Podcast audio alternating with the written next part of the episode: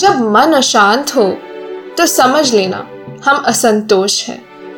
अंग्रेज़ी में कहे तो restlessness is equal to discontentment भले ये दो नेगेटिव वर्ड्स हो, मगर यही दो चीज़ है, जो उस वक्त के हिंदुस्तान में आज़ादी के चिंगारी को हवा दी थी। वैसे अगर हम इंडिविजुअल पॉइंट ऑफ़ व्यू से भी अगर देखें तो ऐसे भाव अच्छे हैं। सोचने वाली बात है ना? पर उससे पहले सुन लेते हैं। हिंद स्वराज का तीसरा चैप्टर अशांति और असंतोष।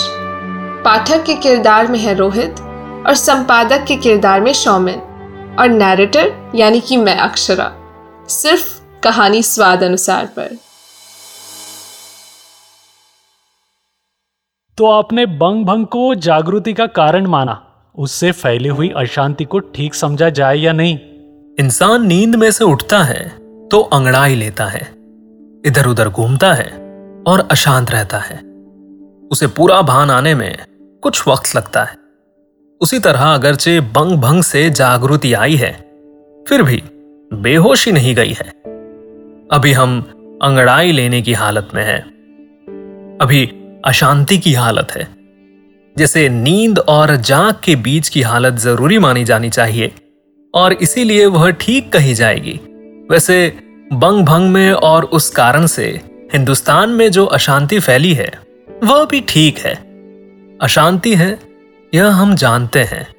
इसीलिए शांति का समय आने की शक्यता है। नींद से उठने के बाद हमेशा अंगड़ाई लेने की हालत में हम नहीं रहते। लेकिन देर सबेर अपनी शक्ति के मुताबिक पूरे जागते ही हैं। इसी तरह इस अशांति में से हम ज़रूर छूटेंगे। अशांति किसी को नहीं भाती। अशांति का दूसरा रूप क्या है? अशांति असल में असंतोष है। उसे आज हम अनरेस्ट कहते हैं। कांग्रेस के जमाने में वह डिस्कंटेंट कहलाता था। मिस्टर यूम हमेशा कहते थे कि हिंदुस्तान में असंतोष फैलाने की ज़रूरत है। यह असंतोष बहुत उपयोगी चीज़ है। जब तक आदमी अपनी चालू हालत में खुश रहता है तब तक उसमें से निकलने के लिए उसे समझाना मुश्किल है।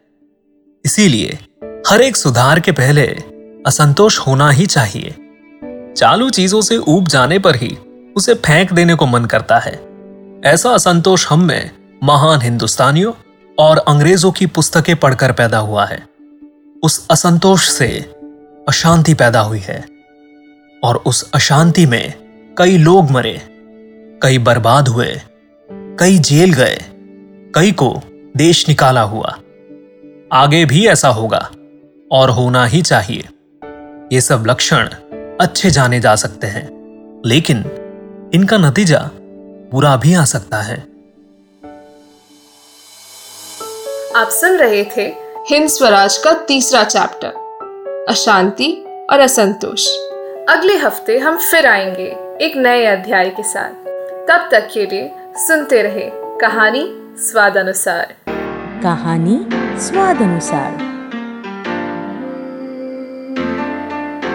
कहानी स्वाद अनुसार कहानी स्वाद अनुसार